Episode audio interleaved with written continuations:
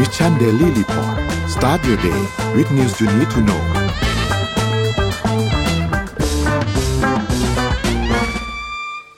สวัสดีครับ ขอต้อนรับทุกท่านเข้าสู่ Mission Daily Report ประจำวันที่ 15 กุมภาพันธ์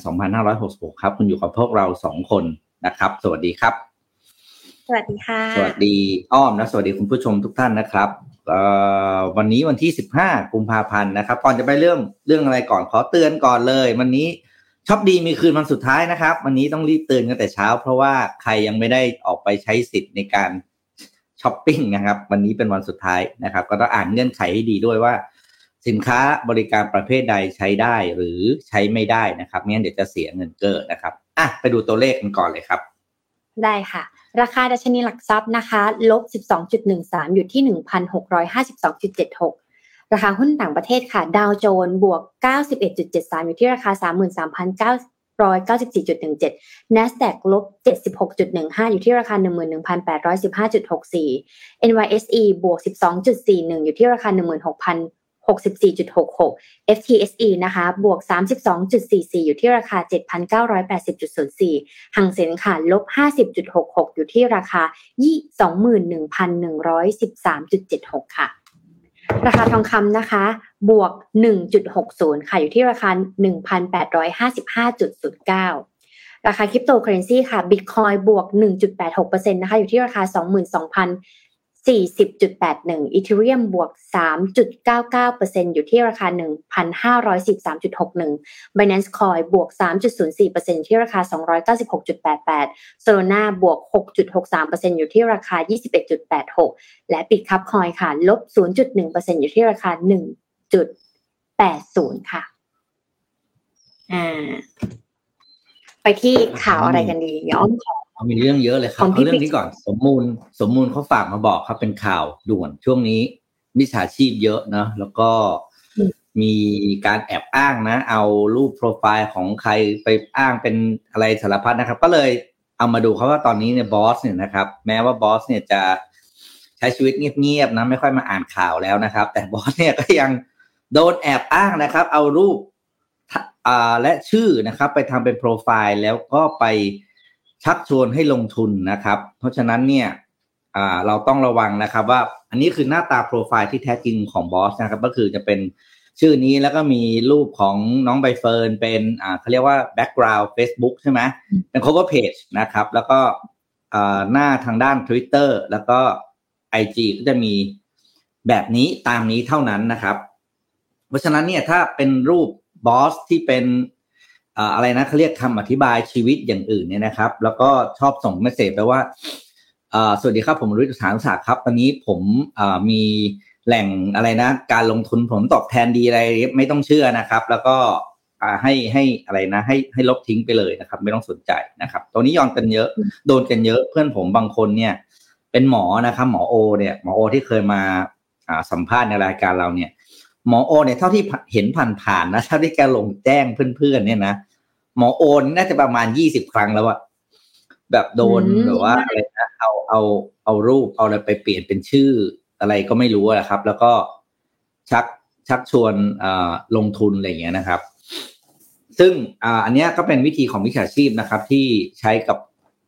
ใช้กับพวกเราที่บางครั้งเราไม่ได้ระมัดระวังเนาะในการเปิดดูโปรไฟล์ว่าเขาเป็นใคร แล้วก็กดตึงตึงตึงแบบนู่นนี่นั่นอะไรอย่างเงี้ยนะครับ เคยมีด้วยนะตอนบอลโลกอันนี้ฮามาก แต่ว่ามันก็มาลักษณะเดียวกันนี่แหละก็คือ เอ่อส่งเป็นรูปส่งเป็นรูปเมสซี่มา ผมอืมเรียนเนี่ยขอเมเงิสนซี่300แล้วขอผมขอเงินกลับร้อยเออขอเงินกลับบ้านสามร้อยเลยบอกเมสซี่อะไรวะ ไม่ make sense เลยอะ เอออ่างงแต่มันก็มีคนเชื่อเพราะเห็นพอไปกดเมสซี่บางทีไม่ได้อ่านใช่ไหมแล้วเห็นไปลิงก์ก็ไปกดเลยอะไรอย่างเงี้ยนั่นก็ต้องระวังนะครับ แต่ของเคสของบอสช่วงนี้เหมือนจะถี่นะครับ เพราะว่าเอ่อมาทุกช่องทางเลยนั้นเพราะฉะนั้นเนี่ย ช่วยช่วยช่วยกันนะครับ ช่วยกันเตือนบอกเพื่อนนะครับ บอกคนรู้จักอย่างนี้ด้วยนะครับ แล้วก็ช่วยกัน report นะครับ พวกนี้จะได้หมดไปนะครับอืมอะอืมโอเคครับ วันนี้ไปดูอะมอร์นิ่งทอล์กเรื่องจ้าอ้อมนี้ วันนี้ Morning Talk เป็นเรื่องเกี่ยวกับ อะแป๊บหนึ่งนะ กดหลุดสคริปต์ Morning Talk วันนี้นะคะ หัวข้อทำยังไงให้เกษตรกรไทยมีรายได้ที่ดีขึ้น อ่าในไหนแบบพี่ปิ๊กมาแหละ เราก็จะมาคุยประเด็นนี้กันสักประมาณอ่านข่าวประมาณสี่ห้าข่าวไปแล้วนะคะ เดี๋ยวเราจะ มาคุยกันว่า เอ้ยเราทำยังไงให้เกษตรกรไทยมีรายได้ที่ดีขึ้น คือก่อนหน้านี้ค่ะ ก็จะมี FC จากทาง Mission to the Moon นี่แหละเขาก็ inbox เข้ามาหาอ้อมเหมือนกัน แต่ว่าเออเป็นกลุ่มของอันนี้น่าสนใจมากคือเป็นกลุ่มของผู้พิการทางเมื่อกี้พูดในเรื่องของมีเฟซปลอมเนาะมิจฉาชีพใช่ไหมคะก็กลุ่มของผู้พิการเนี่ยทักมาว่าเอออยากสนใจหาความรู้ใหม่ ๆ และมีไรายได้เสริม เพราะเนื่องจากตอนนี้มิจฉาชีพเยอะมาก จนทำให้ข้อมูลเหล่านี้ค่ะ ไปถึงกับผู้พิการ โดนหลอกโดนโกงก็มีนะ เพราะฉะนั้นเนี่ยถ้าเราเห็นเฟซปลอมๆอย่างเงี้ยค่ะ report เถอะ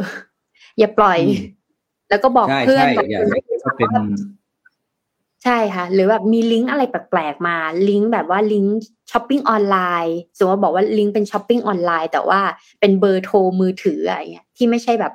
เบอร์ช้อปปิ้งออนไลน์โดยเฉพาะค่ะ อันนึงก็อันตรายเหมือนกัน เพราะฉะนั้น อย่ากดนะคะ ก็ป้องกันเอาไว้ดีกว่านะอะอันนี้มาที่ข่าวแรกของเรา เป็นข่าวที่น่าจะขึ้น feed Facebook กันเต็มแล้วนะคะ ที่มีเรื่องของการลาออกและไปทำงานกับอีกบริษัทหนึ่งนะคะ เดี๋ยวให้ทีมงานขึ้นรูปมาเลยนะคะ IBM นะคะ ฟ้องอดีตเอ่อ MD นะคะ ที่อยู่ประเทศไทยนะคะสำนักข่าว บูมเบิร์กนะคะรายงานว่าบริษัท IBM เดินหน้าฟ้องคุณปัทมาจันทรักษ์อดีตกรรมการผู้จัดการใหญ่บริษัท IBM ประเทศไทยจำกัดนะคะให้คืนเงินโบนัสจำนวน 470,000 เหรียญสหรัฐ หรือราวๆ 15 ล้านบาทไทยนะคะฐานย้านไป ฐานย้ายไปร่วมงานกับบริษัทอื่นเร็วเกินไปนะโดยคุณปัทมาเนี่ยได้เข้าร่วมงานกับบริษัท Accenture Accenture นะคะประเทศไทยในระยะเวลา 1 เดือน หลังจากลาออกจากบริษัท IBM ค่ะอย่างไรก็ตามนะคะการฟ้องร้องเรียกเงินคืนโบนัสนะคะจากคุณปัทมาในครั้งนี้เนี่ยก็มีข้อสังเกตหลายข้อนะคะไม่ว่าจะเป็นไม่ว่าจะเป็นการแย่งชิงในมุมของบริษัทเนาะไม่ว่าจะเป็นการแย่ง ศึกแย่งชิงบุคลากรระหว่างบริษัทเนื่องจากเอเซนเตอร์เนี่ยเป็นบริษัทคู่แข่งรายสำคัญของ IBM นะคะโดยก่อนหน้านี้คุณปัทมาก็ได้รับเข้าตำแหน่งรองประธานด้านการขยายธุรกิจในกลุ่มของประเทศอินโดจีน และกรรมการผู้จัดการใหญ่บริษัท IBM ประเทศไทยจำกัดตั้งแต่เมษายนนะคะปี 2561 ก่อนจะย้ายค่ายมาเป็นกรรมการผู้จัดการ e x c e n เซอร์นะคะ ประเทศไทยในช่วงกลางปี 2565 ค่ะสำนักข่าวบลูมเบิร์กนะคะ รายงานว่าคุณปัทมาจันทรักษ์เนี่ยยื่นลาออกจาก IBM ช่วงต้นปี 2565 นะ ซึ่งเวลานั้นเนี่ยได้ทำสัญญามอบเงินพิเศษ 4.7 แสนล้านดอลลาร์สหรัฐนะคะอขอโทษค่ะ 4.7 แสนดอลลาร์สหรัฐนะคะ โดยมีสัญญาไม่ให้เปิดเผยข้อมูลภายใน และ ขอให้งดการมีส่วนร่วมกับองค์กรอุตสาหกรรมเดียวกันภายในระยะเวลาที่กำหนด ซึ่งอันนี้เป็นเรื่องปกติเนาะพี่ปิ๊กเนาะเวลาที่เราจะลาออกจากบริษัทอะค่ะ อันนี้ไม่มั่นใจว่าปกติไหมแต่อ้อมมาเจอ เวลาที่เราจะลาออกจากบริษัท A ขึ้นมาเนี่ยเราจะมีการเซ็นสัญญาก่อนว่าเราห้ามทำงานกับคู่แข่งหรือว่าธุรกิจรายใกล้ ๆ กันประมาณไม่เกิน กี่ปีอย่างเงี้ยของอ้อมเนี่ยโดนห้าปี เออนะคะอาจยังไม่จบนะแล้วก็การแข่งขันครั้งนี้นะคะ เกิดขึ้นท่ามกลางรูปแบบธุรกิจระบบไอทีองค์กรที่เปลี่ยนไปในปัจจุบันนะคะจากการจำหน่ายอุปกรณ์เครื่องใหญ่บริษัทไอทีต้องผ่านตัวมาให้บริการเป็นที่ปรึกษา เพื่อให้การนำเทคโนโลยีเนี่ยมาใช้แก้ปัญหาทำได้ตรงจุดมากขึ้นกว่าการจำหน่ายแต่อุปกรณ์ทั่วไป เหตุนี้เองค่ะทำให้ IBM และ Accenture นะคะ กลายเป็นคู่แข่งในตลาดที่ปรึกษา ซึ่งจะมีผลต่อการแย่งชิงลูกค้าในกลุ่มเดียวกันค่ะ ทั้งในตลาดระบบวิเคราะห์ข้อมูลนะคะการตลาดทำ digital transformation หรือการเปลี่ยนผันสู่ดิจิทัลแบบเต็มรูปแบบนะคะรวมถึงตลาดให้บริการทางด้านไอทีที่สร้างรายได้มากกว่าการจำหน่ายฮาร์ดแวร์ค่ะ อันนี้ก็เป็นอีกหนึ่งมุมมองเหมือนกันนะคะว่าว่า แต่ว่าอันนี้ยังเรายังพูดมากไม่ได้เนาะเพราะว่ามันเป็นการเสนอ เสนอเสนอที่จะเอ่อ ดึงเงินโบนัสคืนนะคะ แต่ว่ายังไม่ได้มีแบบข้อสรุปแบบชัดเจนว่าจะเป็นแบบไหนเป็น A B หรือ C นะคะ แต่ว่าเป็นอีกมุมมองหนึ่งที่ในฟีด Facebook เป็นกันเยอะมากก็เลยมาบอกว่าเออเพราะอะไรเหตุใด IBM ถึงฟ้องขึ้นมา เพราะว่ามันเคยมีการสัญญาเซ็นฉบับนี้เกิดขึ้นนั่นเองคือเรื่องนี้เนี่ยก็ต้องบอกว่าเราอันนี้แบบ อันนี้แบบว่าใช้คำว่าหนึ่งคือพี่ไม่รู้จัก ทั้งสองทั้งสองฝ่ายคือทั้งบริษัทเรารู้จักเขาเป็นบริษัททำอะไรเนาะแล้วก็ไม่ได้รู้จักตัวบุคคลที่เป็นข่าวนะครับ เพราะฉะนั้นเนี่ย อย่างแรกเลยก็คือการเสนอข่าวคือเกิดเกิดเสนอข่าวให้ว่ามีเรื่องแบบนี้เกิดขึ้นมันเป็นการเสนอข่าวอะแล้วก็คือ ในฐานะเราเป็นคนดูสื่อดูข่าวเนาะหนึ่งก็คือให้รู้ว่ามีเรื่องแบบนี้เกิดขึ้น อะแสดงว่าสิ่งที่เราพี่คิดว่าประเด็นสำคัญคือเราควรจะรู้ว่าเราควรจะได้อะไรจากเรื่องที่เราเห็นข่าวเนาะ อันแรกนะครับก็คือหนึ่งก็คือเรื่องนี้มันเป็นแค่การเสนอข่าวจากฝั่งบลูเบิร์กเป็นด้านเดียวนะซึ่งบลูเบิร์กเองเนี่ยก็ไม่ใช่เจ้าตัวไม่ใช่เจ้าของเรื่อง นะรวมถึงสื่อไทยทุกทุกเพจที่ที่เขียนที่ลงถึงนะครับ ไม่มีใครเป็นเจ้าของเรื่องทั้งสิ้น เพราะฉะนั้นเนี่ย ความจริงเราไม่รู้ เพราะฉะนั้นก็รับทราบว่ามีเรื่องนี้เกิดขึ้นสองก็คือตัวเนื้อหาที่เสนอเนี่ยก็เป็นเนื้อเรื่องเกี่ยวกับเรื่องของการย้ายงานใช่ไหมแล้วก็ภายมีข้อสัญญงสัญญาอะไรกันอะที่ที่ลงตามข่าว เรื่องนี้เนี่ย ตัวไม่มีใครเห็นสัญญาจ้างงานจริงเนาะเพราะฉะนั้นเนี่ย เราก็ต้องปล่อยให้เขาทั้งสองฝ่ายนั่นแหละเขาต้องไปคุยกันเองนะครับ ว่าสรุปแล้วคุณจะข้อตกลงกันอย่างไร ซึ่งเราไม่มีทางรู้เลย เราเราไม่ไม่ใช่คือ เอาไมว่า เอาเพราะสัญญางานจ้างงานของคนเนี่ยคุณยังไม่อ่านเลยอะนั่นคุณจะไปรู้เรื่องสัญญาจ้างงานของคนอื่นได้ยังไงนะครับข้อสามก็คือเอเราเองยังไม่ได้ฟัง เจ้าตัวเลยนะ คือคุณปัทมาออกพูดอะไรกับเกี่ยวกับกรณีนี้นะครับ เพราะฉะนั้นเนี่ยก็สามข้อนี้พี่ว่าสำคัญที่สุดนะครับ ก็คือเนี่ยเราเป็นคนนอก เพราะฉะนั้นประเด็นสำคัญก็คือที่จะเตือนเลยนะครับ ก็คือการแสดงความเห็นอะไรในโซเชียลต่างๆนะครับ เช่น ยกตัวอย่างนะ ไปว่าคุณปัทมาเขาเนี่ย หรือไปบอก ไปบอกบริษัทว่าไปไปเขียนว่าเดี๋ยวบริษัทที่ใหม่ก็จะจ่ายเองแหละค่าชดเชยนี้อะไรอย่างเงี้ยนะครับ คำพูดพวกนี้ที่คุณพิมพ์ไว้ เขาฟ้องคุณได้นะครับเพราะฉะนั้นเนี่ย กรุณาเอ่อระมัดระวังด้วยเนาะเพราะว่าสิ่งที่คุณพิมพ์ไว้เนี่ยบางทีมันคาอยู่อย่างนั้นนะแล้วเราไม่รู้นะอันนี้แบบเตือนด้วยความหวังดีกับแฟนรายการเนาะมันมันเขาสามารถเอาพวกนี้มา คือถ้าเกิดว่าสมมุติว่ายกตัวอย่างเช่นบริษัท Accenture ใช่ไหมครับ Accenture ไม่ได้มีเงื่อนไขว่าจะต้องจ่าย เกี่ยวกับเรื่องการย้ายงานอะไรแบบนี้ที่ที่คุณอะไรกันเนี้ยนะ ก็แปลว่าไอ้ที่คุณไปพูดเนี่ยคือความคือการกล่าวหากับบริษัท Accenture บริษัท Accenture ฟ้องคุณได้นะครับดังนั้นเรื่องนี้เนี่ยการที่เราเป็นคนนอกเนาะก็รู้ไว้แล้วก็อ่าให้ให้ให้ให้รู้สึกว่า เอ้ยมันสามารถเป็นแบบนี้ได้เนาะคือถ้าเราย้ายงานจากบริษัท A บริษัท B ที่เป็นคู่แข่งกัน บริษัทเก่าถ้ามีเงื่อนไขสัญญาจ้างงานระบุไว้เนี่ยแปลว่าเราอาจจะมีปัญหาได้นะเพราะฉะนั้นก่อนออกจากที่เก่าเคลียร์กันให้เรียบร้อยเช่น วันที่คุณลาออก คุณอาจจะมีคลอสแนบท้ายนะว่า เฮ้ย ฮัลโหล หนูจะไปทำงานที่บริษัทจาก A ไป B นะ ซึ่งเป็นคู่แข่งโดยตรง ภายในเวลา ผมจะต้องไปเริ่มงานวันที่อะไรหกสิบวันเก้าสิบวันสามสิบวันอะไรก็แล้วแต่ บริษัทรับทราบแล้วและจะไม่เอาโทษใดๆทั้งสิ้น อะไรอย่างเงี้ย ก็เพราะว่าคุณต้องทำคลอสตรงนี้แนบท้ายในใบลาออกนะครับ เพราะฉะนั้นเนี่ยให้รู้ว่ามันมีอาจจะมีปัญหาเกิดขึ้นได้ในการย้ายงานนะครับ แต่ยิ่งมีคำถามพิมพ์เข้ามาว่า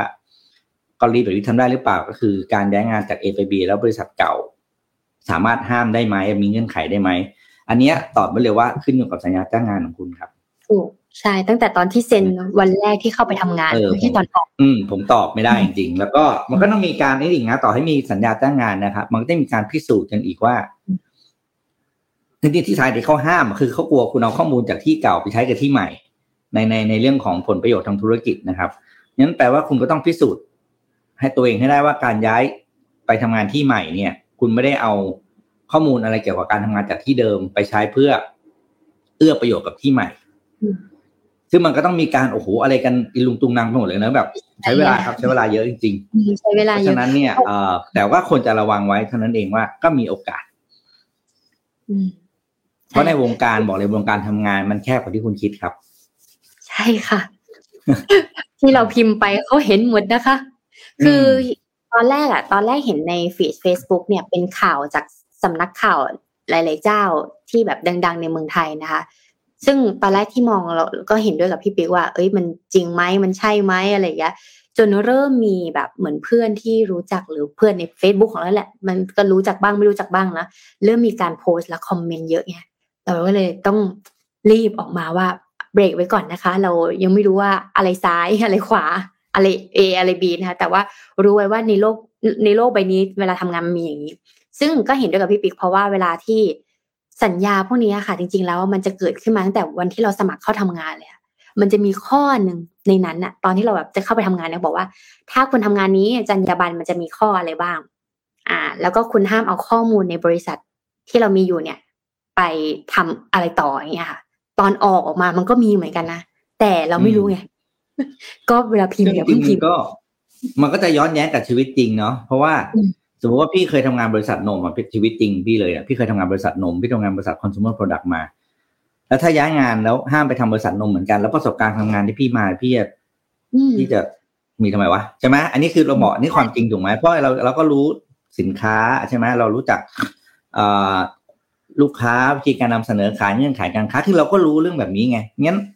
แปลว่าพี่ขายนมมาแต่ว่าพี่ต้องไปขายปูนเหรอแล้วไงประสบการณ์ทำงานพี่คือทิ้งหมดแล้วมันก็ไม่ใช่เหมือนกัน แต่ว่าคุณจะต้องอ่านเงื่อนไขพวกนี้ดีๆ แล้วก็อย่าไปวิจารณ์ในสิ่งที่เราไม่ใช่เจ้าของเรื่อง อืม อืม เดี๋ยวแบบบอก insight ได้ไหม in insight จากตัวเอง อย่างอ้อมอะก่อนหน้านี้อ้อมทำงานแบบ บริษัท digital marketing ใช่ไหมเป็นแบบเหมือนที่ปรึกษา digital marketing อะไรเงี้ย แล้วตอนที่ออกเนี่ย ออกก่อนออกมาทำ CodeKids เนาะก็เซ็นสัญญาไปเลยว่าแบบตอนแรกเหมือนนายก็ ไม่อยากให้ออก แต่ว่านายก็บอกว่าเออโอเคงั้นก็เซ็นสัญญาไปแล้วกันว่าเราจะไม่ทำธุรกิจที่เกี่ยวกับ digital marketingหรือเป็นที่ปรึกษาเกี่ยวกับ digital marketing อะไรเงี้ยซึ่งอันนั้นนะมันเป็นสิ่งที่เราอะสะสมมาเหมือนที่พี่ปิ๊กบอกเลย แต่เราอะห้ามไปอยู่ธุรกิจนั้นห้าปีอะพี่ปิ๊กนี่รอบครบรอบห้าปีปีนี้แล้ว แต่ว่าโชคดีที่ออกมาทำการศึกษาก่อนเนี่ยไม่งั้นถ้าเราถ้าเรา จริงๆทวนทุกคนก็อยากเติบโตแหละค่ะ แต่ว่าบางทีถ้าออกมาแล้ว มันเป็นสิ่งที่เราทำได้ดี แล้วเราทำถนัดอยู่แล้ว แต่ออกมาก็โดน limit บางอย่างก็ไปต่อไม่ได้เหมือนกันนะอืมมาข่าวอื่นดีกว่ายาวอ่านไปข่าวอื่นต่อ พาไปดูเรื่องโอ้โหนี่หลายเรื่องมากเดี๋ยวนะเอาเรื่องอะไรดีพาไปดูเรื่องนี้ดีกว่าครับ เรื่องของผลประกอบการของโตชิบ้าครับที่ ที่ญี่ปุ่นนะครับ ซึ่ง quarter สุดท้ายของปีเนี่ยก็ค่อนข้างจะน่าผิดหวังนะครับ แล้วก็มีข่าวเรียกว่าเป็นข่าวร้ายด้วยนะ เรื่องของของผู้บริหารนะครับ เอาตัวเลขก่อนนะโตชิบ้าที่ญี่ปุ่นนะครับ บริษัทใหญ่เลยเนี่ยครับได้ได้ report ในเรื่องของ net earning นะ คือ operating profit ของไตรมาสล่าสุดนะครับ ต่ำกว่าที่นักลงทุนคาดการณ์ไว้ถึง 87.5% นะครับ โดยตัวเลขที่ประกาศออกมาเนี่ย operating profit อยู่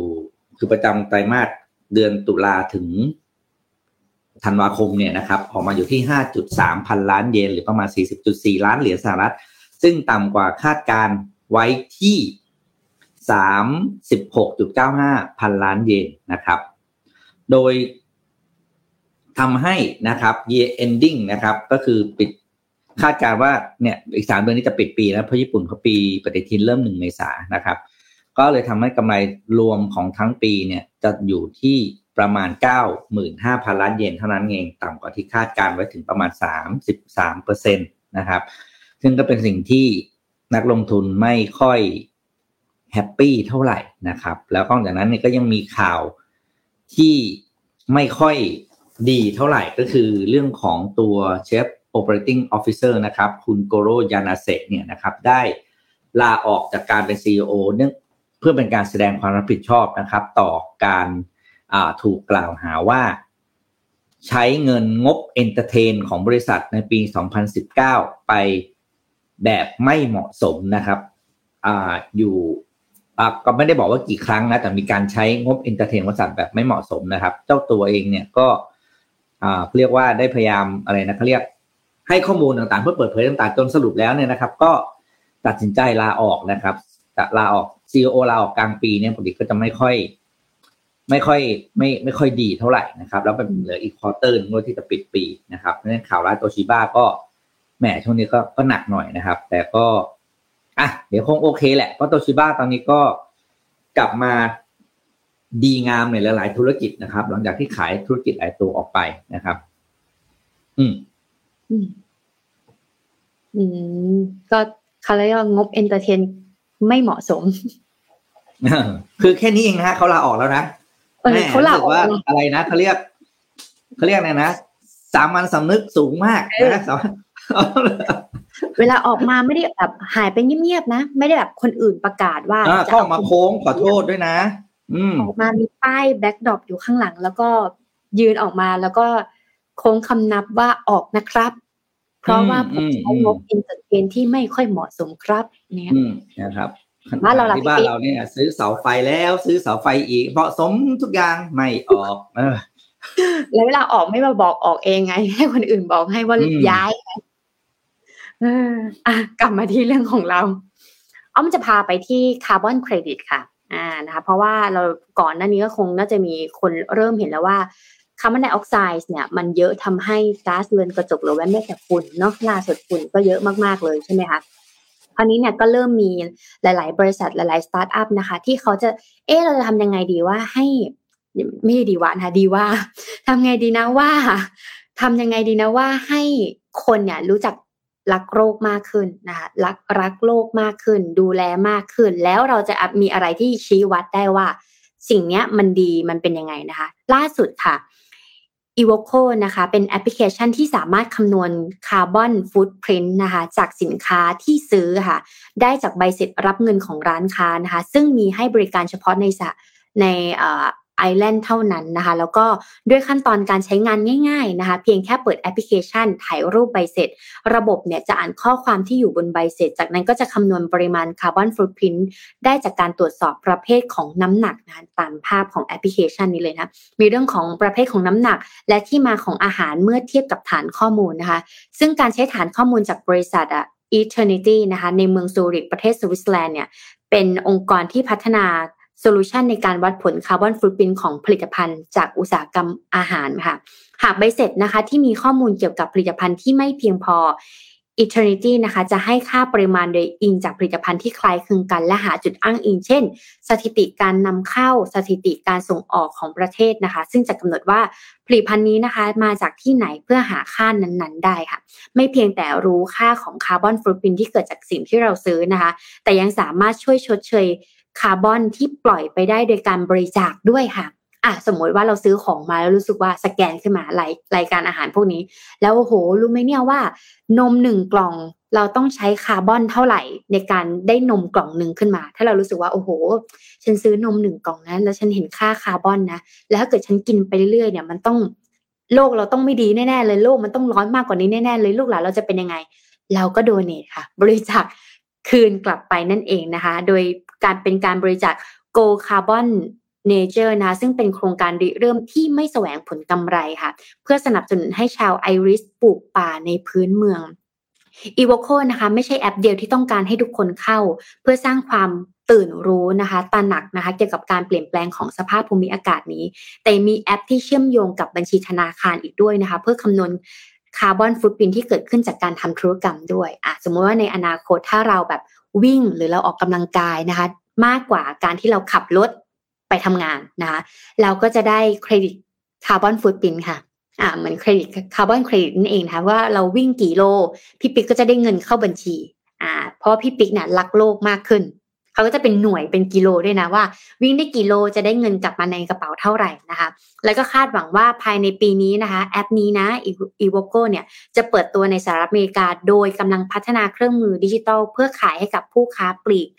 อาหารนะคะบนแพลตฟอร์มอีคอมเมิร์ซด้วยและแอป Delivery ก็จะมาขยาย chain ต่างๆ ในเรื่องของ Food Delivery นั่นเองว่าเอออาหารชนิดนี้มันจะช่วย save เป็นยังไงได้บ้างนะคะแล้วก็สามารถติดตาม แอปพลิเคชันนี้นะคะ ได้ที่เว็บไซต์ www.evocco.com ค่ะ อีกอันนึงที่น่าสนใจในฝั่งของ Carbon Credit นะคะ ก็จะมีแอปพลิเคชันหนึ่งค่ะ เป็นแพลตฟอร์มเหมือนกันค่ะ ก็เป็นชื่อว่า C Trees นะคะ C แล้วก็ T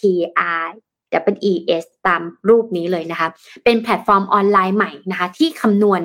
ปริมาณคาร์บอนที่แม่นยำในต้นไม้ทุกต้นบนโลกค่ะ เมื่อกี้ก็คือเราบอกว่า เอ้ย เราซื้อนมหนึ่งกล่องใช่ไหมคะ เราจะ สิคาร์บอนเครดิตเนี่ยมันจะสร้างมาเท่าไหร่ แต่ว่าอีกแอปหนึ่งค่ะ แพลตฟอร์มหนึ่งค่ะกำลังจะบอกว่าตอนเนี้ยออกซิเจนต้นไม้ของเราเนี่ยที่ผลิตออกซิเจนให้เราเนี่ยมีกี่ต้นบ้างบนโลกใบนี้ทั้งหมดค่ะ ซึ่งการร่วมมือครั้งนี้นะคะ เป็นการร่วมมือของนักวิทยาศาสตร์สากลนะคะ โดยนำโดยนำจากนักวิทยาศาสตร์จากองค์กรนาซานะคะ ได้รับการสนับสนุนจากรัฐบาลทั่วโลกค่ะ ร่วมกันนะคะ จะพัฒนาและเปิดใช้งานแพลตฟอร์มดิจิทัลสาธารณะที่ใช้ AI นะคะ แล้วก็ข้อมูลจากดาวเทียมตามภาพนี้เลยนะคะ แล้วก็พัฒนาโดยการเปิดใช้แพลตฟอร์มนะคะ แบบสาธารณะ ใครก็สามารถใช้ได้นะคะ แล้วก็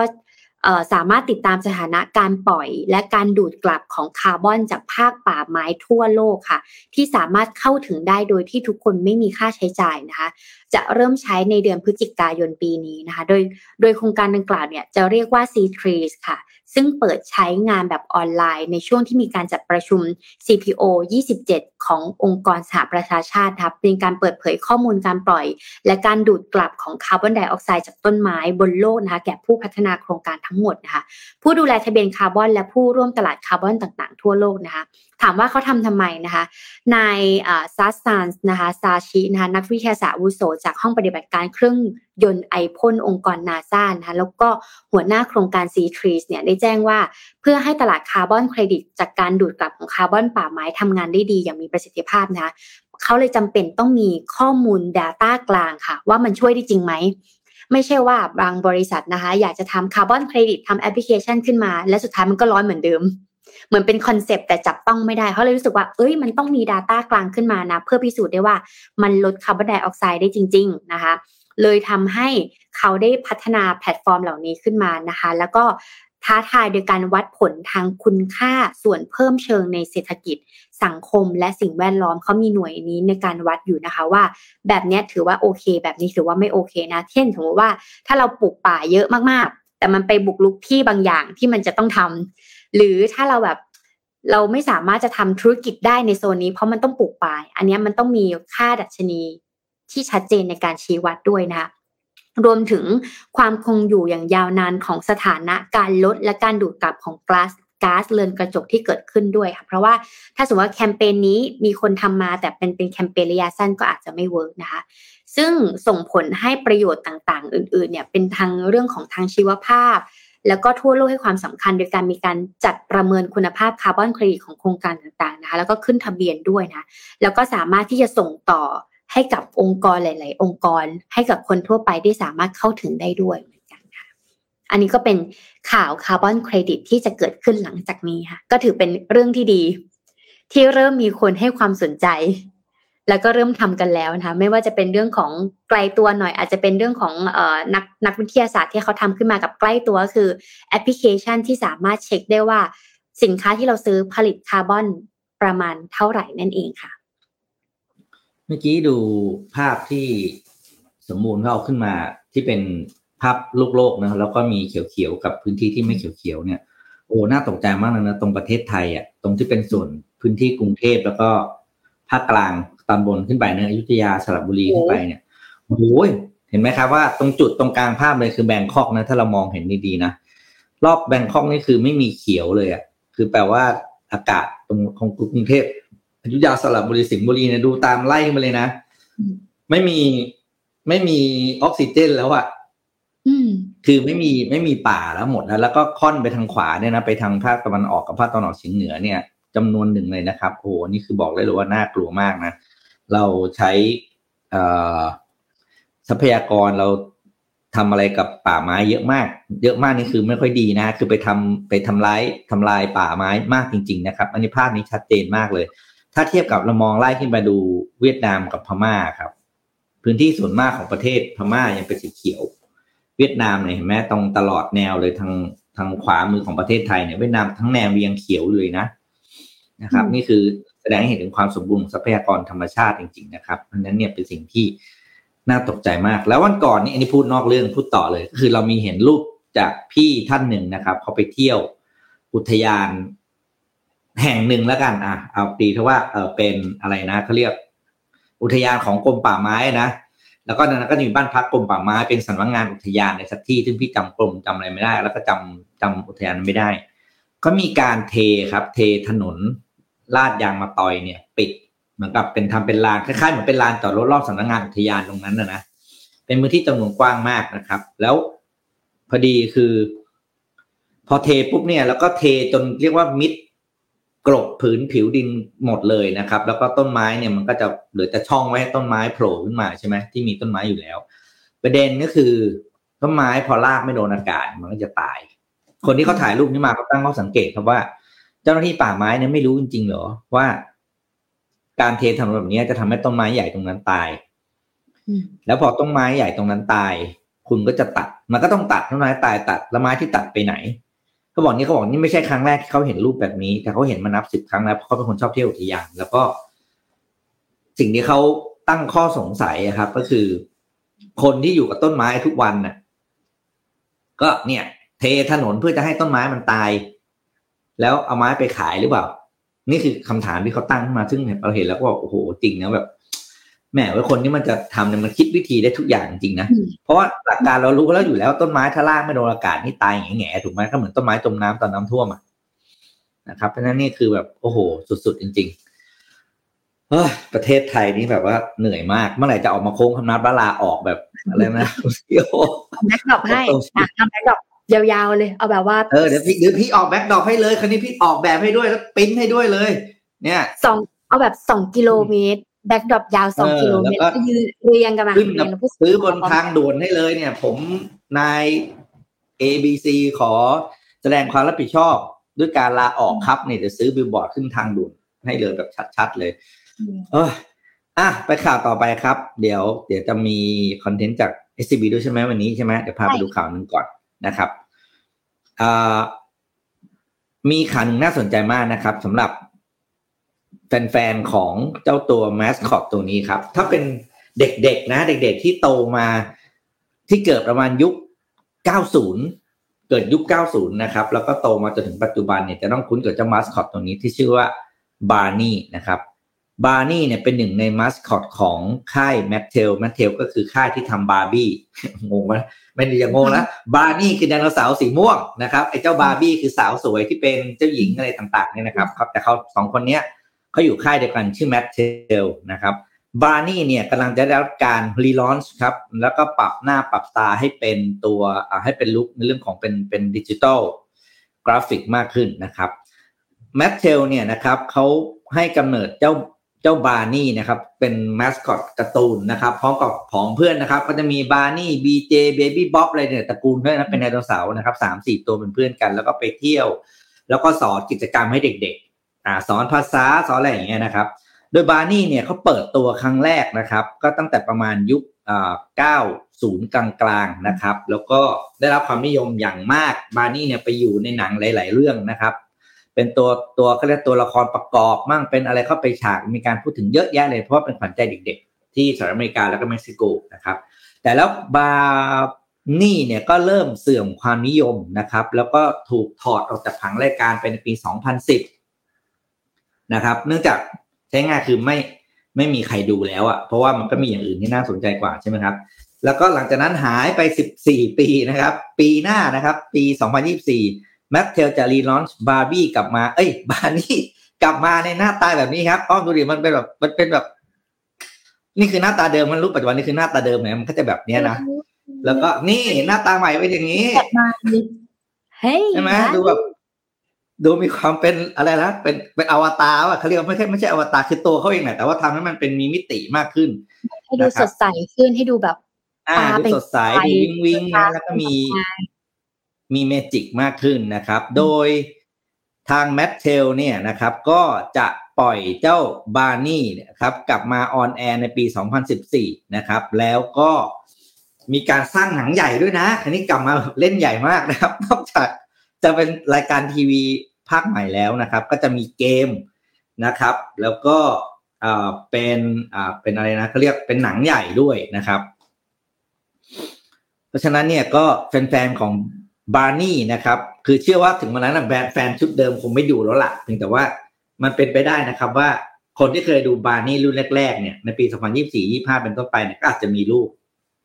แล้วก็เปิดบาร์นี่เนี่ยให้ลูกของตัวเองดู เพียงแต่เป็นเวอร์ชั่นที่มีความเป็น computerized มากกว่า ก็คือโอ้โหเป็นการเว้นการ rebrand ที่ยาวนานมากนะสิบสี่ปีนะพอจะอักกลับมาออกทีนี้ถือว่า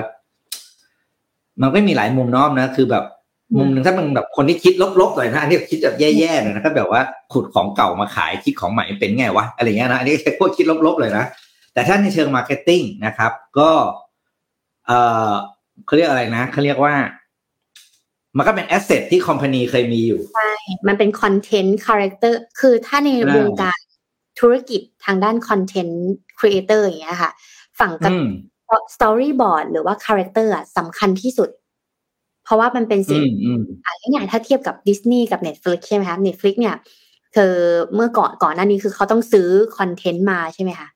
ให้มาปล่อยในแพลตฟอร์มเขาเนี้ย แต่พอดิสนีย์เขามี content ของเขาเองอะ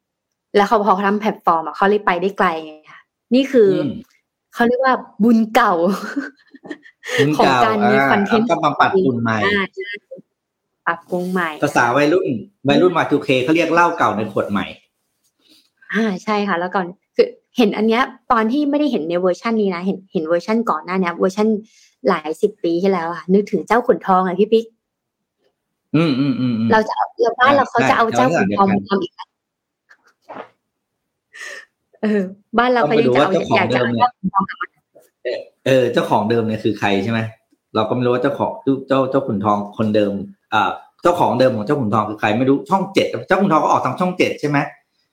ไม่ช่องเจ็ดตอนเช้าก่อนไปโรงเรียนเออเออเออมีนกเอี้ยง มีมีมีแต่จำชื่อไม่ได้แต่จำตัวละครได้มีนกเอี้ยง มีมีควายอืมอืมคือถึงมันก็ถึงถึงชีวิตคิดถึงชีวิตสมัยก่อนเหมือนกันเนอะที่เด็ก ๆ สามารถมีเวลาดูทีวีก่อนไปโรงเรียนได้เนาะใช่ แล้วพอพอเทียบกับเด็กสมัยนี้สิแบบต้องออกจากบ้านแต่เช้าเพื่อไปโรงเรียนอะไรอย่างเงี้ยก็แบบเออมันก็เป็นชีวิตที่ที่เปลี่ยนไปจริงๆอืมเพราะว่าบางบ้านหลังๆนี้ก็คือไม่ได้มีเวลาอยู่กับลูก แต่ว่าจะมีเวลาอยู่กับลูกคือตอนขับรถไปรับไปส่งลูกที่โรงเรียนเนี่ย บางครอบครัว เพราะว่าต้องเรียนไก่ตื่นเช้าแล้วบางทีลูกก็หลับ ออกจากบ้านแต่ตีห้าอย่างเงี้ยค่ะ อืม อืม ใช่ใช่เป็นชีวิตที่เหนื่อยจริงก็นี่แหละโครงสร้างของประเทศจะเป็นแบบนี้ แต่เด็กต่างจังหวัดยังชิลอยู่นะครับบางทีพี่ไปตรวจตลาดอาจจะเมื่อก่อนเนี้ยก็แบบเช้าเจ็ดโมงก็ยังเห็นเด็กแบบเอ่อ แวะตลาดกินข้าวก่อนแล้วก็เลี้ยวเข้าโรงเรียนก็ยังเป็นชีวิตที่อาจจะว่าเปลี่ยนแปลงไม่มาก ใช่ค่ะแต่กรุงเทพนี่คือโอ้สุดๆจริงตกปลาปั่นจักรยานได้จักรยานคันใหม่ที่ถือว่าแฮปปี้มากเพราะล่าสุดมาหามาหาทีมงานต่างจังหวัดแล้วมาเจอว่าเออซื้อจักรยานไปแล้วเด็ก happy มาก ก็คือต่างจังหวัดยังเป็นยังเป็นเวอร์ชั่น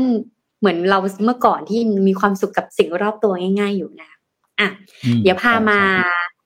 ข่าวประชาสัมพันธ์นะคะ มาจากของ SCB CIO นะคะเพราะเพราะว่าล่าสุดเนี่ยมีการหนุนนะคะจับตาความท้าทายของ Greenwashing พร้อมแนะนักลงทุนนะคะพิจารณา ESG rating ก่อนตัดสินใจลงทุนนะคะเพราะว่าโดยดรกำพลอดิเรกสมบัตินะคะผู้อำนวยการอาวุโสและหัวหน้าทีม SCB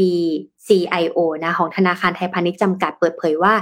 SCB CIO มองว่าภาพรวมการลงทุนในกองทุนรวม ที่เกี่ยวข้องกับด้านสิ่งแวดล้อมนะคะ สังคมและธรรมาภิบาลเนี่ยหรือที่เรียกสั้นๆว่า ESC นะมีแนวโน้มที่จะเติบโตอย่างต่อเนื่อง โดยมูลค่าสินทรัพย์สุทธิอยู่ที่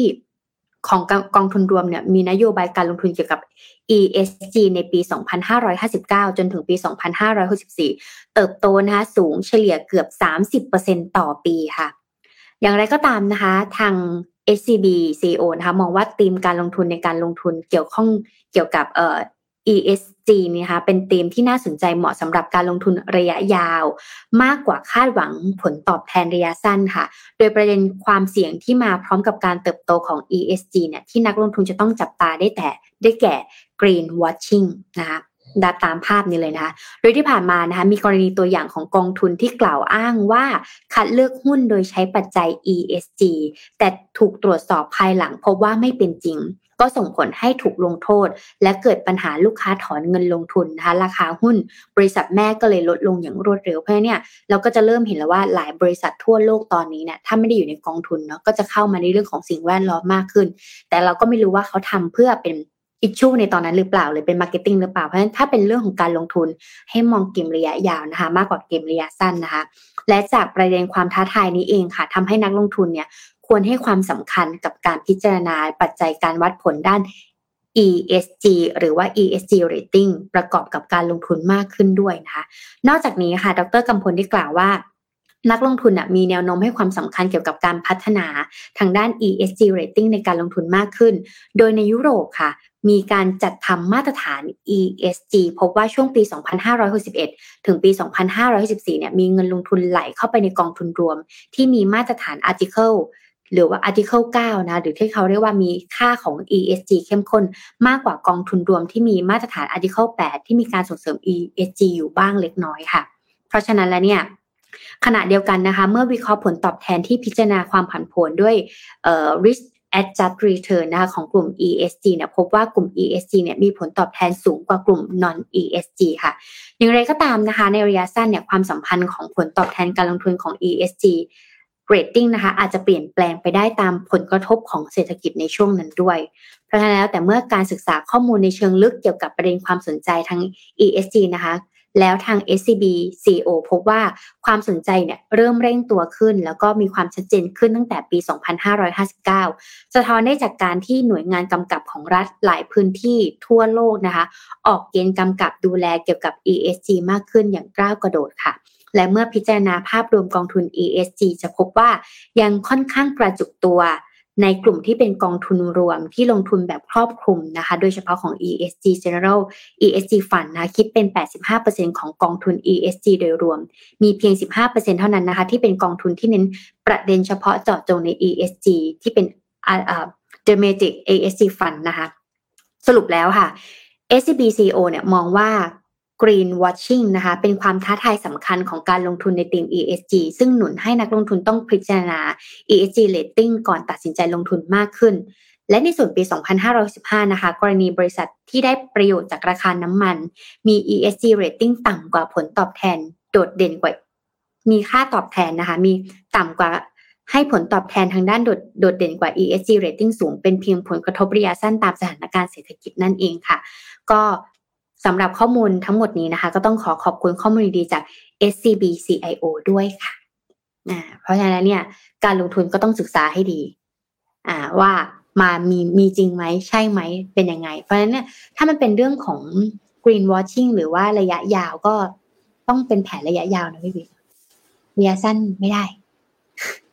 ไม่ไหว อันตรายเกินไปเออการลงทุนจริงๆเนี่ย ควรจะหาข้อมูลนะแล้วก็หาข้อมูลจากสถาบันที่เชื่อถือได้เนาะที่เขาเปิดมานานแล้ว แล้วก็สถาบันที่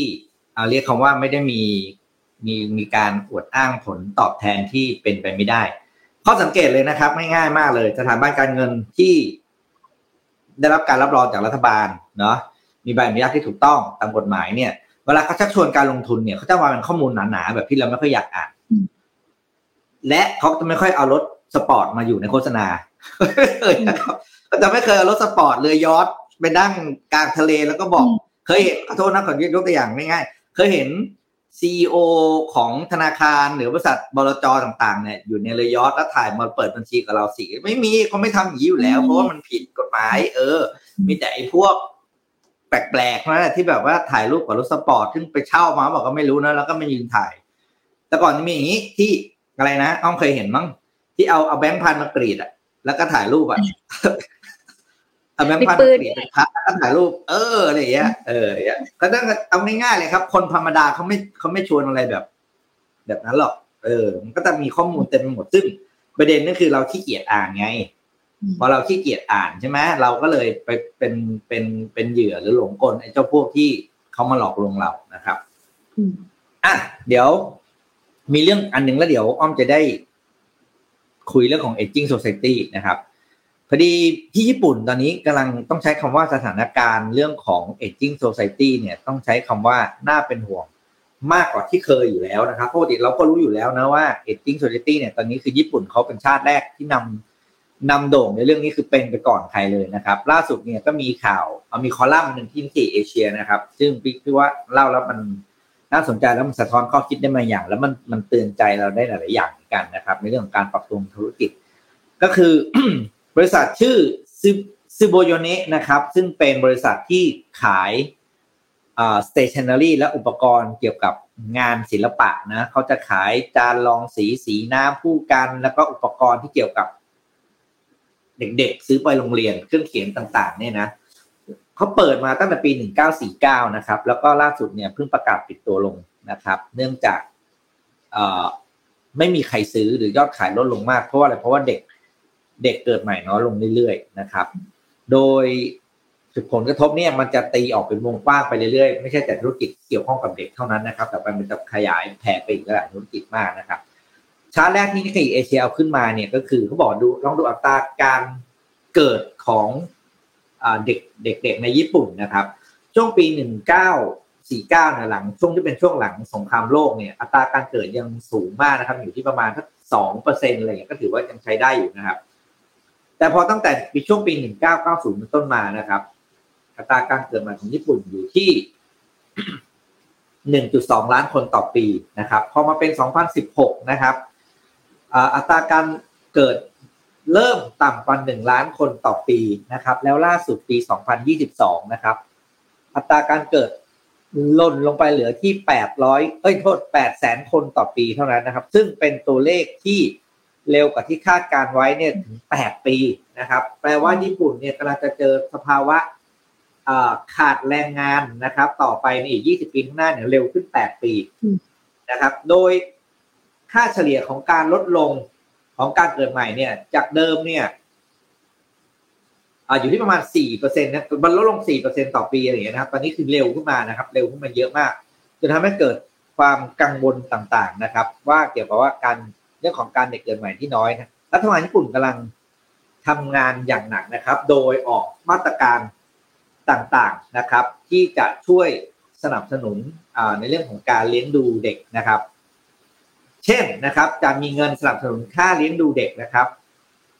ตั้งแต่หนึ่งหมื่นถึงหนึ่งหมื่นห้าพันเยนต่อเดือนนะครับสำหรับเด็กที่เกิดใหม่นะครับโดยให้ตั้งแต่แรกเกิดไปจนจบไฮสคูลหรืออายุ 15 ปีนะครับ ซึ่งโอเคก็จะมีเงื่อนไขบางอย่างนะครับสำหรับครอบครัวที่รายได้ปานกลางถึงน้อยเท่านั้น ถ้าครอบครัวที่รายได้สูงแล้วเนี่ยเขาก็จะไม่ได้ช่วยอะไรนะครับ โดยปัญหาที่ภาครัฐบาลญี่ปุ่นทำการสำรวจนะครับ มันจะมีมันจะมีชาร์ตหนึ่งนะเป็นตัวบอกเหตุผลว่าทำไมคู่สมรสหรือว่าคนญี่ปุ่นปัจจุบันถึงเลือกที่จะมีลูกน้อยลงนะครับ แน่นอนเลย อันนอนหนึ่งน่าจะเป็นสาเหตุเดียวกันทั่วโลกก็คือ ค่าใช้จ่ายในการเลี้ยงดูเด็กคนหนึ่งขึ้นมามันแพงมากมันสูงมากนะครับเขาใช้คำว่า raising children cost too much นะครับ แล้วก็อีกการหนึ่งก็คือ อายุเยอะแล้วไม่อยากมีลูกแล้วคืออาจจะทำงานมาตลอดจนถึงเลยวัยที่รู้สึกว่าเหมาะสำหรับการจะมีบุตรแล้วก็เลยไม่มีนะครับ นอกนั้นก็เป็นเรื่องของลองๆไปนะก็เช่น เลี้ยงดูลำบากนะครับ แล้วก็ไม่สามารถจะรับคือสภาพจิตใจไม่พร้อมแล้วกันนะครับเขาเรียก psychological and physical burden นะครับนั้นก็เป็นผลที่ต้องบอกว่าน่ากลัวมากนะครับ แล้วเราต้องดูว่าญี่ปุ่นเนี่ยต่อไปเนี่ยจะแก้ปัญหาเรื่องนี้อย่างไรนะครับ แล้วมาตรการหลายๆอย่างออกมาตอนนี้ก็ยังไม่ชัดเจนแต่ว่า นายกรัฐมนตรีคิชิดะเนี่ยตอนนี้คือกำลังเร่งนะครับให้ทางหน่วยงานภาครัฐเนี่ยเร่งออกนโยบายเพื่อสนับสนุนออกมานะครับ ว่าให้คนญี่ปุ่นกลับมาเพิ่มอัตราการเกิดให้ได้ ไม่เช่นนั้นประเทศจะเข้าสู่สภาวะขาดแคลนแรงงานและมีปัญหาใหญ่มากนะครับ ภายในสิบปีข้างหน้าเร่งปั๊มลูกว่างินเถอะเร่งปั๊มลูกเลยครับ แล้วถ้าเทียบกับตอนนี้นะ ของไทยกับญี่ปุ่นเนี่ยตอนนี้อยู่ในอัตราที่เท่ากันเลยครับ คือตอนนี้อัตราการเกิดของไทยก็ตกมาที่ระดับหนึ่งจุดสี่เปอร์เซ็นต์เทียบเทียบกับอัตราจำนวนประชากรนะ แต่ประเด็นก็คือ ของญี่ปุ่นเนี่ยเขารวยแล้วค่อยมีปัญหาเรื่องแก่ ของไทยเนี่ยมีปัญหาคือประเทศจนแล้ว แล้วก็ยังมีปัญหาเรื่อง aging society อีก ของไทยเนี่ยเขาเรียกผีซ้ำด้ามพลอยมาก ๆนะครับ ก็ผีซ้ำรู้สึกเป็นห่วงประเทศตัวเองไว้ เราก็อยู่ประเทศนี้แล้วเราก็ยังเริ่มเป็นห่วงตัวเองจริงๆแล้วอยู่วันนี้อ้อมจะมีข่าวอันนี้ด้วยนะคะประเทศไทยติดอันดับ เมืองกรุงเทพนะ ที่ทำงานหนักที่สุดในโลก แต่ว่าเดี๋ยวเราจะไปเรื่องของ aging society ก่อนนะคะ เพราะว่าอย่างที่พี่ปิ๊กได้บอกเลยคือตอนนี้เนี่ยค่าค่าเขาเรียกว่าค่าค่าที่มันเส้นเส้นวัยประเทศเราเข้าสู่วัยผู้สูงอายุอย่างเต็มรูปแบบแล้ว เพราะอันนี้อ้อมเคยอ่านเมื่อก่อนหน้านี้นะก็ เตรียมตัวกันไว้เราจะได้มีความรู้ว่า เธอต่อไปนี้เราเริ่มเข้าสู่วัยผู้สูงอายุกันแล้วนะจ๊ะประเทศไทยนะคะอะเชื่อว่าตอนนี้เนี่ยเทรนที่กำลังพูดถึงมากที่สุดนะคะ ก็เป็นเรื่องของสังคมสูงวัยค่ะ ซึ่งเทรนสังคมสูงวัยนี้นะคะ ไม่ใช่แค่สังคมที่มีคนแก่มากขึ้นเท่านั้นนะ แต่มันคือการที่มีคน สูงอายุในสัดส่วนเพิ่มมากขึ้นอย่างต่อเนื่องในสังคมค่ะ ซึ่งมันจะนำมากระทบมากมายนะคะ ที่หลายคนอาจจะไม่เคยคิดมาก่อน อย่างเช่น อันนะตอนนี้นะคะมีงานวิจัยพบว่าตั้งแต่ปี 2565 เป็นต้นไปนะคะ ประเทศไทยเนี่ยกำลังเข้าสู่สังคม ผู้สูงอายุอย่างสมบูรณ์แบบ โดยจะมีสัดส่วนประชากรอายุ 60 ปีขึ้นไปประมาณ 20%ของจำนวนประชากรทั้งหมดนะคะ และคาดว่าในปี 2576 จะเข้าสู่การเป็นสังคมสูงอายุระดับสุดยอดค่ะ ใช้คำว่าระดับสุดยอดนะคะ ก็คือประเทศไทยนั้นเนี่ยจะมีสัดส่วนประชากรที่มีอายุ 60 ปีขึ้นไปอยู่ที่ประมาณ 30%หรือ 1 ใน 3 ของประเทศเลยทีเดียว นั่นหมายความว่าอะไรก็ตามที่มันเป็นเกี่ยวกับเทคโนโลยี หรือตึกรามบ้านช่อง ร้านอาหารต่างๆ เนี่ยก็จะเอื้อเข้าสำหรับเข้าผู้สูงอายุมากขึ้นนะคะ มันก็เลยย่อมส่งผลอะไรบางอย่างต่อสังคม เศรษฐกิจและการใช้ชีวิตของเราในอนาคตอย่างแน่นอนนะนั่นหมายความว่าพวกเราเนี่ยควรจะต้องเตรียมตัวรับมือกับการเปลี่ยนแปลงครั้งนี้ เพื่อที่ว่าเราจะได้สามารถอยู่กับการเปลี่ยนแปลง ครั้งนี้นะคะในอนาคตด้วยนะคะซึ่งทาง Mission To The Moon เนาะก็ได้มีโอกาสไปสัมภาษณ์ผู้คุยกับรองศาสตราจารย์ ดร สิงห์อินทรชูโตหัวหน้าคณะ ที่ปรึกษาศูนย์วิจัยและนวัตกรรมเพื่อความยั่งยืนของ RISC หรือว่า RIS นั่นเองนะคะเพื่อพูดคุยเจาะลึกถึงอนาคตของประเทศไทย ที่กำลังจะกลายเป็น Aging Society อย่างสมบูรณ์นะคะ โดยรวมถึงเคล็ดลับการใช้ชีวิตในวันอิสระอย่างไร ให้มีคุณภาพทั้งในแง่มุมของสังคม การใช้ชีวิตนะคะ แล้วก็เชื่อว่าหลายคนนั้นเองค่ะ อาจจะไม่เคยคิดด้วยซ้ำว่าภาพของตัวเราหรือครอบครัวของเรา ในฐานะผู้สูงอายุนั้นเนี่ยจะมีหน้าตาเป็นยังไง และยังคงมองว่ายังเป็นเรื่องที่ไกลตัวนะคะ เพียงแต่ว่าแท้ที่จริงแล้วค่ะ ความแก่และการเป็นผู้สูงวัยอาจจะไม่ได้ไกลตัวขนาดนั้นอาจจะใกล้กับเรามากๆนะคะดังนั้นเนี่ย หากใครเริ่มสงสัยอยู่แล้วว่า เอ๊ในอนาคต aging society มันเป็นยังไงนะกำลังจะสร้างการเปลี่ยนแปลงไปมากขนาดไหนนะ มีความสำคัญยังไงนะ แล้วมันมีเอฟเฟกกับเรายังไงได้บ้าง เพื่อที่เราจะต้องเตรียมรับมือกับสิ่งเหล่านี้นะคะ แล้วพวกเรามีการปรับตัวยังไงนะคะ เพื่อกับการเปลี่ยนแปลงที่เราหลีกเลี่ยงไม่ได้ ใช้คำว่าหลีกเลี่ยงไม่ได้ยังไงไม่ต้องเจอแน่นอนนะสามารถเข้าไปรับชมรับฟังในรายการ Mission to the Moon EP ที่เท่าไหร่เดี๋ยวให้สุกมูลนะคะ ส่งลิงก์ไปเพื่อเตรียมตัวนะคะว่า อยากรู้เรื่องนี้ไปตามกันได้นะคะนี่ก็จะเป็นในอนาคตพี่ปิ๊กเราสองคนก็อาจจะแบบว่า หัวงอก หน้าเราก็จะมีรอยย่นที่เยอะขึ้น แล้วเราก็จะมานั่งอ่านข่าวแบบนี้หรือเปล่า หรือเราจะให้ AI อ่านแทนเรา แล้วเราไปนั่งปลูกต้นไม้อยู่ข้างบ้าน ความแก่ไม่ได้ไกลตัวนะครับ สัมผัสมาแล้วเนี่ยเรายังไม่ได้แก่มากขนาดนั้นอะเดี๋ยวไปอีกอันนึงเป็นสิ่งฮะยังไงนะคะเอาไง อ๋อเอาอ่านเดี๋ยวพูดไป เดี๋ยวจะพาไปอีกอันนึงนะ เป็นสิ่งที่น่าสนใจ เพราะว่ามันเป็น Data ที่มาสองวันที่แล้วเองค่ะ ประเทศไทยค่ะ ติดอันดับที่ทำงานหนักที่สุดในโลกจริงหรือเปล่า อ่านะคะโดยเฉพาะกรุงเทพมหานครจริงจริงแล้วใช่ไหมจริงครับจริงข่าวนี้นะคะ มาจากฐานเศรษฐกิจค่ะ เมื่อประมาณเอ่อสี่ห้าวันที่แล้วนะคะ หลังจาก เพราะว่ามันมีเหตุการณ์หนึ่งค่ะเกิดขึ้นก็คือหลังจากมีเหตุการณ์การเสียชีวิตคาโต๊ะทำงาน ของพนักงานบริษัทชื่อดังแห่งหนึ่งนะคะทำให้สังคมเนี่ยตระหนักถึงคุณภาพชีวิตของคนทำงานมากขึ้น ในขณะที่การจัดอันดับโลกพบว่ากรุงเทพค่ะ กรุงเทพของเราค่ะ ติดอันดับเมืองที่แรงงานทำงานหนักที่สุดในโลกค่ะมีข่าวเหตุการณ์สะเทือนใจนะคะ ของคนทำงานในช่วงต้นสัปดาห์เรื่องราวของชายคนนึงนะคะ ที่เสียชีวิต เพราะทำงานหนักโดยเพจดังระบุข้อความว่า ใครว่าทำงานจนตายไม่ไม่มีจริง มันมีจริงแล้วนะคะ ตอนนี้ทำงานแล้วก็สลบคาโต๊ะไปเลย ระบุเนื้อหาว่าชายคนดังกล่าวเนี่ยเขาทำงานเกินเวลา เกินเวลาขนาดไหนก็คือสัปดาห์หนึ่งเนี่ยเกินห้าวันค่ะ บางครั้งเนี่ยก็คือเจ็ดวันเพราะหนึ่งสัปดาห์มีเจ็ดวันเนาะพอลาป่วยก็โดนโทรตามกลับมาทำงาน จนกระทั่งเสียชีวิตเพราะหัวใจล้มเหลวค่ะ อันนี้ต้องขอแสดงความเสียใจกับผู้เสียชีวิตด้วยนะคะ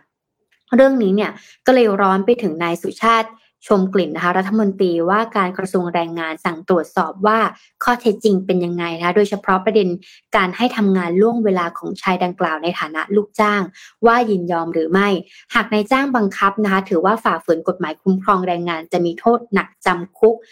ได้นะคะระยะเวลาการทำงานตามที่กฎหมายคุ้มครองถามว่าเท่าไหร่นะคะเขาระบุไว้คือ 1 สัปดาห์ต้องใช้ระยะเวลาไม่เกิน 36 ชั่วโมงค่ะ 1 สัปดาห์นะคะ เราทำงานไม่เกิน 36 ชั่วโมงเท่านั้นนะคะ ดังนั้นเนี่ยปัญหาการทำงานหนักจากการจำนวนชั่วโมงที่มันมากเกินไป เมื่อผสานกับปัจจัยอื่น ๆ ร่วมด้วย เช่น สภาพแวดล้อมการทำงาน ภาวะการกดดันต่าง ๆ เนี่ยย่อมมีผลต่อร่างกายและจิตใจค่ะของคนทำงานได้นะคะ ข้อมูลที่น่าสนใจและเป็นตัวสะท้อนสภาพสิ่งแวดล้อมการทำงานของคนไทยเนี่ยเมื่อได้เปรียบเทียบกับบริษัทเทคโนโลยีให้คำปรึกษาด้านการทำงานนะคะทำการสำรวจแล้วกัน ทั่วโลกนะคะว่า city with the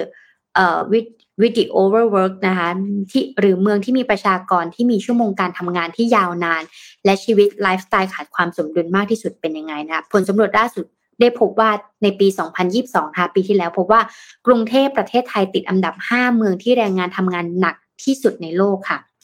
คราวนี้เนี่ยการศึกษาได้เก็บข้อมูลอะไรบ้างนะก็เก็บข้อมูลเมืองนะคะแล้วก็ประเทศที่มีการอัตราการจ้างงานสูง และสิ่งอำนวยความสะดวกต่อการใช้ชีวิตประกอบไปด้วย 51 เมืองในสหรัฐและ 49 เมืองอื่นทั่วโลกนะตามรูปภาพนี้ที่ขึ้นมาเลยนะถ้ามองง่ายๆ ก็มีตั้งแต่ถ้าพูดถึงประเทศแล้วกันเนาะก็จะมี South Africa มีดูไบ UAE นะคะ มีมาเลเซีย มีบราซิล มีไทยแลนด์ที่เป็นอันดับที่5เนาะ มีอาร์เจนตินา มีอุรุกวัยนะคะ ฮ่องกง แล้วก็ USA ค่ะ รวมถึงถ้าอเมริกาเนี่ยก็จะมีในฝั่งของลุยส์เดเซนต์ลุยส์ด้วยนะคะ คราวนี้เขาก็เลยจัดอันดับเพิ่มขึ้นมาอีกค่ะว่า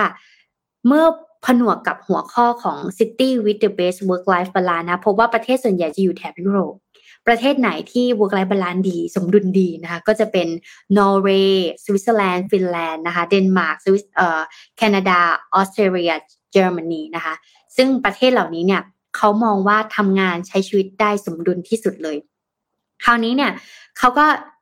กลับไปคุ้ย Data เหมือนกันนะคะ ว่าตั้งแต่ปี 2019 จนถึงปัจจุบันนี้เนี่ยเปรียบเทียบข้อมูลเกี่ยวกับการทำงานหนักของงาน การสนับ สนุนจากองค์กร ข้อกฎหมายและคุณคุณภาพชีวิตของแรงงานเนี่ย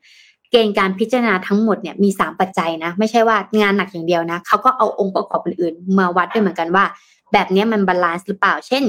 การทำงานหนักนะคะ สังคมและองค์กร หรือแม้แต่ความสามารถในการใช้ชีวิต เกณฑ์เหล่านี้ค่ะ ที่มันจะวัดว่าประเทศไหนโซนไหนนะคะ ที่ทำงานหนักนะคะ หรือว่าสมดุลได้ดี อันนี้เป็นคำถามที่ชวนคิดนะคะว่า หากใครที่ทำงานตั้งแต่ 48 ชั่วโมงต่อสัปดาห์ ขึ้นไปจะถือว่าเป็นคนที่ทำงานหนักอ่าเพราะว่าค่าเฉลี่ยเนี่ยหนึ่งสัปดาห์ไม่ควรจะ 36 ไม่ควรเกิน 36 ชั่วโมงนะคะ คิดง่ายๆ คือถ้าเราทำงาน 6 วันต่อสัปดาห์เนี่ยก็เฉลี่ยเวลา 8 ชั่วโมงขึ้นไปนั่นเองนะคะ ส่วนระยะเวลาการทำงานที่สมดุลคือต้องไม่เกิน 40 ชั่วโมงต่อสัปดาห์ สามสิบหกก็คือตามมาตรฐานไทยเนาะแต่สี่สิบชั่วโมงต่อสัปดาห์เนี่ยคือมาตรฐานทั่วโลกนะที่เขาสมดุลได้นะคะถ้าเกิดมากกว่าสี่สิบแปดชั่วโมงเนี่ยคุณทำงานหนักมากไปแล้วนะคะเมื่อปีที่แล้วนะคะ องค์การอนามัยโลกอย่าง WHO นะคะ เคยเปิดเผยข้อมูลว่า การทำงานล่วงเวลาส่งผลต่อสุขภาพระยะยาวค่ะ และเป็นหนึ่งในต้นเหตุที่ทำให้ผู้คนเสียชีวิตก่อนวัยอันควร และนำไปสู่พฤติกรรมที่ทำลายสุขภาพและทำให้ชีวิตไร้สมดุลด้วยนะคะ เพราะฉะนั้นแล้วเนี่ย คนที่ทำงาน 55 ชั่วโมงขึ้นไปในแต่ละสัปดาห์นี่คือทำงานหนักก็คือ 48 ใช่ไหม55 ชั่วโมงนี่คือหนักมากนะคะ มีความเสี่ยงต่อการเป็นโรคหลอดเลือดสมองสูงขึ้นนะคะ ร้อยละ 35เปอร์เซ็นเลยนะ มี 100 คนทำงานหนัก5 100 คนนี้เนี่ย 55 ชั่วโมงต่อวันเนี่ย มีจะมี 35 คนที่เสี่ยงเป็นโรคหลอดเลือดสมองสูงนะคะ แล้วก็มีความเสี่ยงต่อการเสียชีวิตจากโรคหัวใจสูงขึ้น 17%ด้วยนะ ก็ลองดูแล้วกันว่าจริงหรือไม่ ที่คนกรุงเทพอย่างเราทำงานหนักมาก ๆ เลย เออ เราก็เลยไม่ได้พูดถึงเรื่องเกษตรกรเลยวันนี้พี่ปิ๊กมอร์นิ่งทอง แต่ว่ามีไอเดียเยอะมากเลยทำงานหนักจริงกรุงเทพทำงานหนักมาก แล้วก็อย่างพี่พิมพ์เข้าไปในคอมเมนต์นะครับ เรื่องการเดินทางมันซ้ำแล้วอีกนะมันก็เลยกลายเป็นว่า จริง ๆ แล้วเนี่ย พี่คิดว่ามัน ไหนจะบอกว่าไงอะเดี๋ยวนี้เนี่ยมันที่เชื่อว่าทุกคนน่าจะช่วยกันได้นะตัวแม้กระทั่งตัวเจ้านายหรือตัวเจ้าของธุรกิจเองเขาก็รถติดเหมือนกับเรานะเขาก็น่าจะรู้นะว่าการที่รถติดมันลำบากแค่ไหนเนาะนั่นอยากจะลองให้ลองจัดจัดระบบการทำงานให้แบบเออทำงานให้เข้าออฟฟิศน้อยลงสักวันหนึ่งได้ไหมหรือสองวันก็ยังดีนะเข้าสาม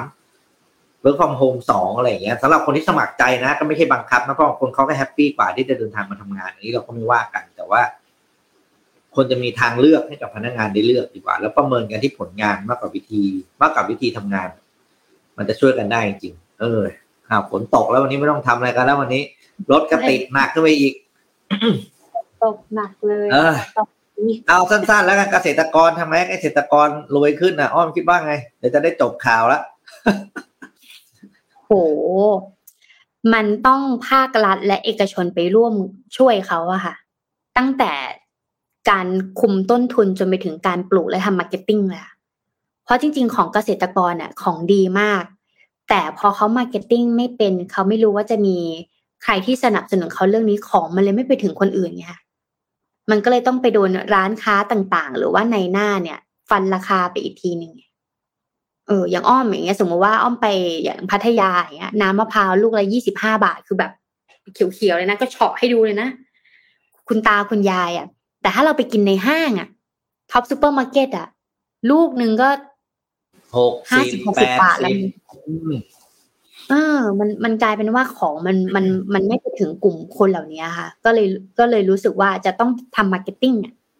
ในโซนแต่ละจังหวัดจะต้องทำ marketing ขึ้นมาเพื่อให้เพื่อให้ของเหล่านี้ค่ะ ไปถึงคนอื่นได้มากขึ้น และมันจะประหยัดเงินมากขึ้น อืมจริงๆนะในความรู้สึกพี่อะครับ เกษตรกรเนี่ยจะมีรายได้ดีได้ คนเดียวที่จะช่วยได้เลยนะ โดยไม่ต้องหวังคนอื่นเลยนะ โดยลูกลูกหลานเขานี่แหละครับ ที่มาอยู่กรุงเทพคุ้นเคยกับ digital marketing คุ้นเคยกับเครื่องมือการตลาดใช้ Shopee เป็นเอ่ออะไรพวกนี้เป็นเนี่ยนะ ลูกหลานนี่แหละครับ ไม่ต้องมาไม่ต้องทำงานในกรุงเทพชื่อพี่นะน้อง กลับบ้าน กลับไปทำผลผลิตที่บ้านออกมาขาย แล้วก็ ใช้เครื่องมือที่มันมีอำนวยความสะดวกให้เรามากขึ้นอะใช่ไหมยกตัวอย่างอย่างบางรายขนส่งบางรายเขาก็มีสาขาเยอะแยะ บางคนก็มารับถึงบ้าน ใช่ไหมครับ กลับไปตรงนั้นขายแล้วตัวเองก็ไม่ต้องมาแออัดอยู่ในเมืองได้กลับไปอยู่กับครอบครัวนะ จะเป็นพ่อคุณแม่หรือครอบครัวใหญ่แล้วก็กลับไปใช้ทรัพยากรที่เรามีอยู่ที่บ้านเยอะเราจะสังเกตเห็นว่า ถ้าเราอ่านชีวชีวิตของเอสบีหลายๆรายที่ ละครสำเร็จมีหลายคนมากเลยนะ ก็คือเขาตัดสินใจกลับบ้าน แล้วก็ไปไปเปลี่ยนทุกอย่างที่มีที่บ้านให้ขายได้เขาบอกเขาบอกเดี๋ยวนี้มันทำได้แล้ว เมื่อก่อนไม่ได้ไง เมื่อก่อนมันไม่มีขนส่ง เมื่อก่อนมันโอ้โหจะไปส่งอะไรทีเนี่ยก็ต้องก็ต้องไปไปรษณีย์ในอำเภอเมืองใช่ไหมก็เดี๋ยวนี้มันไม่ต้องแล้วอย่างเดี๋ยวนี้แฟลชมารับแล้วนี่อย่างแฟลชอย่างเงี้ยยกตัวอย่างก็ได้แฟลชเนี่ยรับถึงบ้าน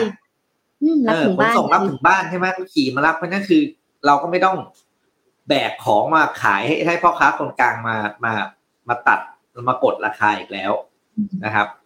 นั่นเนี่ยกลับไปนะกลับไปสร้างมูลค่าเพิ่มให้กับทรัพย์สินของครอบครัวที่มีนะไปเปลี่ยนตรงนั้น แล้วเอาสายคนรุ่นใหม่ครับ คนรุ่นคนรุ่นเก่าไม่สามารถจริงๆอันนี้เข้าใจได้เขามานั่งเรียน เปิดร้านใน TikTok Shop อย่างเงี้ยเหรอมันตายพอดีมันไม่ได้ไงเออเราคนรุ่นเราเนี่ยแหละครับ ถึงจะทำให้โครงสร้างสังคมเราเปลี่ยนได้ ไม่ต้องหวังภาครัฐไม่ต้องหวังอะไรทั้งสิ้น เพราะว่ามันช้าเกินไปเขาดูแลคนเจ็ดสิบล้านคนเขาไม่มีเวลามาดูแลบ้านเราบ้านเดียวหรอกเราต้องช่วยตัวเองเออช่วยเหลือตัวเองครับจริงๆเลย และมีโครงสร้างของการของประเทศที่เจริญแล้วทุกคนเห็นไหมทุกประเทศที่อ้อมเอารูปให้ดูว่าอ่าทำงานมีชีวิตคุณภาพชีวิตที่ดี ถ้าให้ดูให้เห็นดีก็คือ พื้นฐานของชีวิตของคนเหล่านั้นในสังคมประเทศนั้นคือทุกคนรับผิดชอบตัวเองก่อนทั้งสิ้น นะครับเพราะฉะนั้นเราก็ต้องเปลี่ยนนะกลับมาช่วยเหลือตัวเองก่อนก่อนที่ จะไปหวังความช่วยเหลือจากใครซึ่งชาตินี้ไม่รู้จะเห็นหรือเปล่ามันยังซื้อเสาไฟอยู่เลยโอ้ยเหนื่อยเอาอะโวคาโดอะ ถ้าซื้อในห้างอะแพงแต่เราไปเห็นใน live TikTok ใช่ไหมหรือ Shopee อย่างเงี้ย โลนึงอะร้อยเดียวเองนะ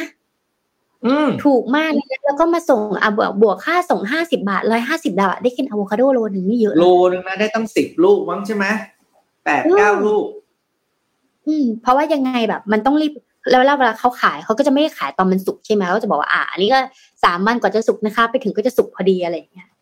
คือมันทำได้ค่ะ จริง ๆ แล้วตอนนี้เครื่องมือโซเชียลมีเดียมันช่วยให้เราเข้าถึงลูกค้าได้เยอะขึ้น ตัด Facebook ออกไปแล้วกันนะเพราะ Facebook ค่าแอดมันก็แพงแล้วแต่ว่า t ิ k t o k อะไรอย่างเงี้ย t ิ k t o k ช้อปปี้อะโอ้ยขายกันสนุกมากไลฟ์สนุกมากอะ กินให้ดูเรายังหิวเลยทำเถอะ สมัครฟรีไม่มีค่าใช้จ่าย ใช่เขามีเครื่องมือให้เราใช้แล้วก็ใช้ไป อืมอะจบแล้ววันนี้ฝนตกอยู่เกินเวลานิดหน่อยรถติดเป็นเพื่อนกัน อืมอะขอบคุณสปอนเซอร์ได้ อืม อย่าให้ขึ้นสปอนเซอร์มานะคะ ก็ขอขอบคุณนะคะ SCB นะคะ ผู้สนับสนุนของเรานะคะ มาอย่างยาวนานนะคะ แล้วก็ขอขอบคุณขึ้นมาอีกป้ายหนึ่งค่ะ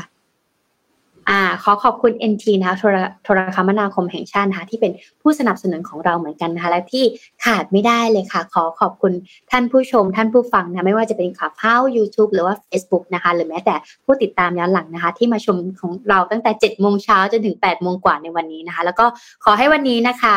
ถึงที่ทำงานอย่างปลอดภัยฝ่ารถติดและฝนตกไปได้ แล้วก็ใช้ชีวิตอย่างมีความสุขสำหรับวันนี้ พวกเราสองคนต้องลาไปก่อนนะคะ และพบกันใหม่พรุ่งนี้7โมงเช้าค่ะ สวัสดีสวัสค่ะดีครับ Mission Daily Report start your day with news you need to know